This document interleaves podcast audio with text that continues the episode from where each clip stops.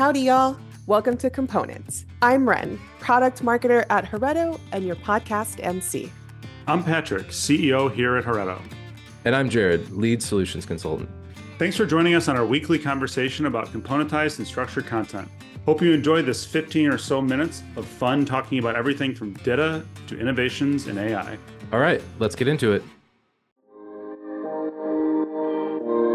Hey there, welcome to Components. I'm your host, Patrick Bosek. This is the single topic podcast that discusses modern content strategy using structured and componentized content. Just like component content, each episode is short and about one thing. All right, let's get to it. Hey everyone, Jared here um, with Patrick and Tim. And in this episode, we're going to talk about defining technical writing versus information development. Hope you enjoy. I mean, literally, if you go and you you fill out a, a README file on a project in GitHub, like that's technical writing, right? You're writing about something technical. You're providing instructions. Yep. But that's not necessarily information development. Yep. Because you're not incorporating that aspect of, of information architecture. Right. The information architecture component, not necessarily designing and, and creating information architecture, but um, smartly adhering to information architecture and applying the business goals that are embedded in the information architecture is a big part of what moves someone towards doing information development. Um, so I, th- I think that that's that's a shift that I've wanted to see in you know the general um, you know technical communications industry for a long time. Yeah, and I'm not sure that I think part of that shift is is really um, explaining and, and also defending the distinction between tech writer and information developer. And I think there are probably people um, that just don't understand that there is, in fact, a difference to those things. An information developer has an extra set of skills, which is precisely to understand how to how to create new information out of existing pieces. Really, it's the recombination aspect. You know, it's exactly what we're talking about: filtering content or taking existing pieces of content and then putting it together in such a way that you can deliver new content to somebody. And, you know, I think I would add something else to that too. I would say that that information developers um, have a need to work more collaboratively than what would traditionally be a technical writer's assignment. So you think about how technical writers traditionally create content is you'd have a technical writer own a piece of content. This would be their book or mm-hmm. their manual or whatever it was. Yeah, yeah, yeah. And there was very much like a a craftsman mentality to it. Yeah. So, you know, they had this piece of content. This is what they were responsible for. Like they owned this manual. Um, and the, I think that there's an aspect of becoming like a deep subject matter expert in that particular area too. Um, and in some ways, that goes away a little bit. I think with information developers, where information developers, from what I've seen throughout my career, tend to be people who work much more in teams. Yeah. And they are collaboratively building content because those pieces are going to be reused amongst different publications, uh, different manuals, different outputs, different you know intentions and things like that. So you can't have this like this is my content, this is your content um, situation anymore. It must be a much more collaborative development activity. So it's kind of funny that you say that. I, I agree 100%. And I'm I see that in new implementations of our system when I start working with a new team who comes from, they are tech writers and they come from unstructured environments and some of them even structured environments, but they still have that mentality of you're a tech writer. This is your document. And in, in some ways, it's a healthy thing to see see a person or even you know a couple of people take ownership over a particular document because it means they care about that thing and they're going to try to do good work on it but that's a problem in a single source system that with the intention of reusing content. You can't be and it's not your document anymore. You work on all the documents or you might work on some subset of those documents but those aren't yours anymore because other people are going to be using them too and you've got to remember that. And the writing has to shift then. You don't lose creativity. That's one thing i i i have worked with teams on before. You're not losing the creative aspect in this you have to be more creative. You have to be more creative because you have to make this, you have to make every sentence you write work for more than one audience. And you have to think about it and plan for it that way.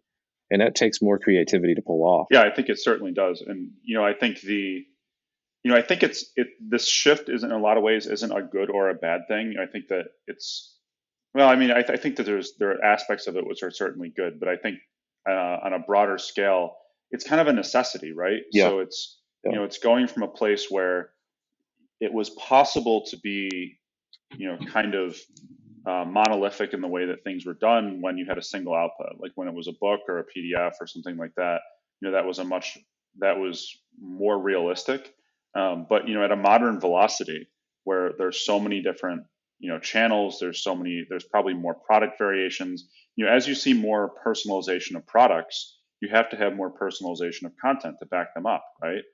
So if if your customer can get a product in a different variation, they need to be able to get your content in a different variation. And there's no way for an individual to manage that anymore. It has to go to a team. It has to go from being an individual to a team sport. Yeah. So you, I think that there's there's a whole set of skills there that you know need to be recognized because it's not fair to people to expect someone to go and take um, the skills they've had in in just tech writing and apply those directly to the the activity which is information development so I, I think that you know making that shift is, is a really important part of um, of going to a you know a, a really single source collaborative um, structured environment that is that's able to effectively reuse content at a very high level between audiences situations contexts and all that kind of stuff Yeah, I like what you said about how it's it's not really good or bad. I mean, I don't think this approach is for everyone. Not everyone needs it. Um, I think a lot of people could benefit it, from it that aren't using it, that don't operate this way as information developers in a single source environment. But I think there are some cases in which, you know, it this is a pragmatic thing. Like, does it benefit you, and is this good for you? This isn't like a. We're not going to be idealistic here. I'm not idealistic about this. Um, what are your ends? What are your goals that you need to achieve? All right, what's the best solution for that? And I think in a lot of cases this is a really good solution, but it's not. It's also not for everyone. Yeah, I would agree with that. Um, I think that it's it is certainly a an environment that is a you know it's it's used to accomplish a goal. Again, and not everybody has that requirement that that set of requirements. Yeah. Um, although I think there's probably a lot more people that have it than know they have it. I, I agree. You know, I think about like you know if so if we were building our software and it did something other than this. Um, you know, would we know about it at the size of organization we are? Yeah. Um, Yeah. And we probably wouldn't, right? So, like, what do you think we'd be doing to produce this content? We'd probably be using, I don't know, a wiki, I guess. I Yeah, mean, uh, probably. uh, like, or maybe Google Docs or something. And it's just, it'd be so much more work. Yeah. Like, think about how much content we put out with the amount of resources we have Yeah. devoted to it. Yeah. It's it's astonishing. It is. And it's because you can reuse a ton of it. Yeah, I think that. Also, I what I think would be a, a really interesting future is okay. Look, there are probably more people out there that need this than know it, and what if people could create these things without realizing it yet?